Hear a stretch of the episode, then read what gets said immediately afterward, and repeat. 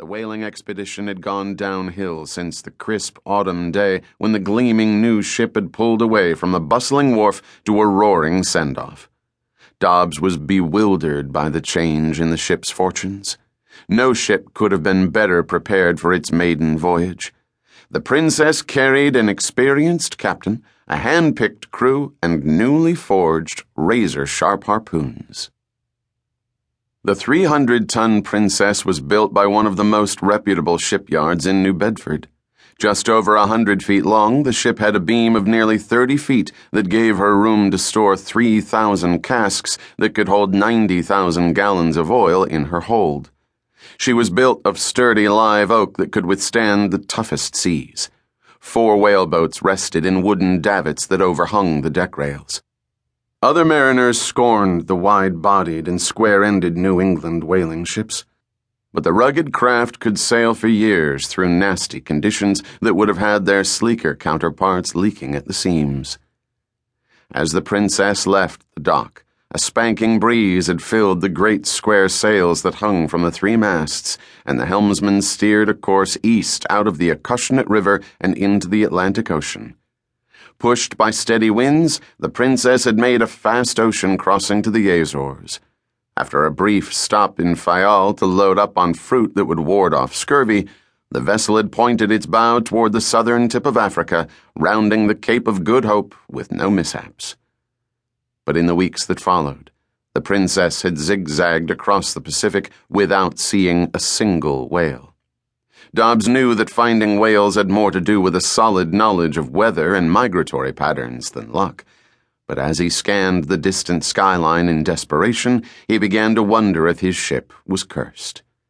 He pushed the dangerous thought from his mind, strode over to the ship's cook, who was cleaning his stove, and said, Play us a song with your fiddle. Hoping to lift morale, the captain had urged the cook to play his fiddle at sunset every day but the jolly music only seemed to highlight the sour mood aboard ship. I usually wait till sundown, the cook said glumly. Not today, cook. See if you can fiddle up a whale.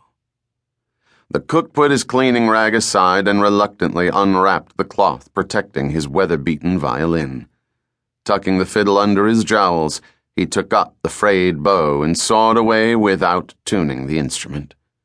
He knew from their sullen looks that the crew thought his fiddling scared the whales away, and each time the cook played, he feared, with good reason, that someone might toss him overboard.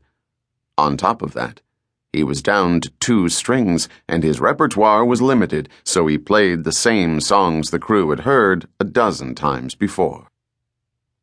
As the cook sawed away, the captain ordered the first mate to take charge of the quarterdeck. He climbed down the narrow companionway to his cabin, tossed his weathered top hat onto his bunk, and sat down at his desk. He scanned his charts, but he had tried all the usual whaling grounds with nothing to show for his efforts. He sat back in his chair, closed his eyes, and let his chin drop to his chest. He had only dozed off for a few minutes before the wonderful words he hadn't heard in months penetrated his veil of sleep.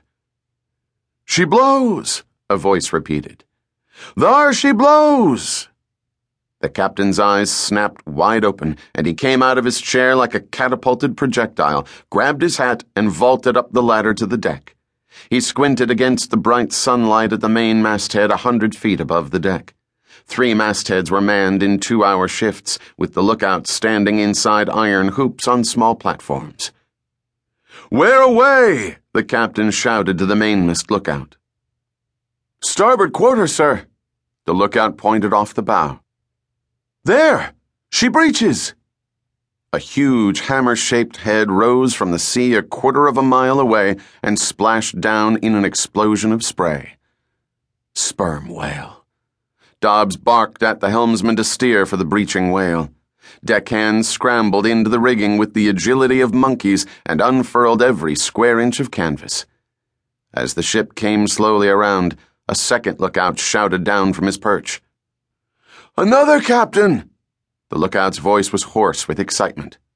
By God, another! Dobbs peered through his spyglass at a shiny gray back mounding from the sea. The spout was low and bushy.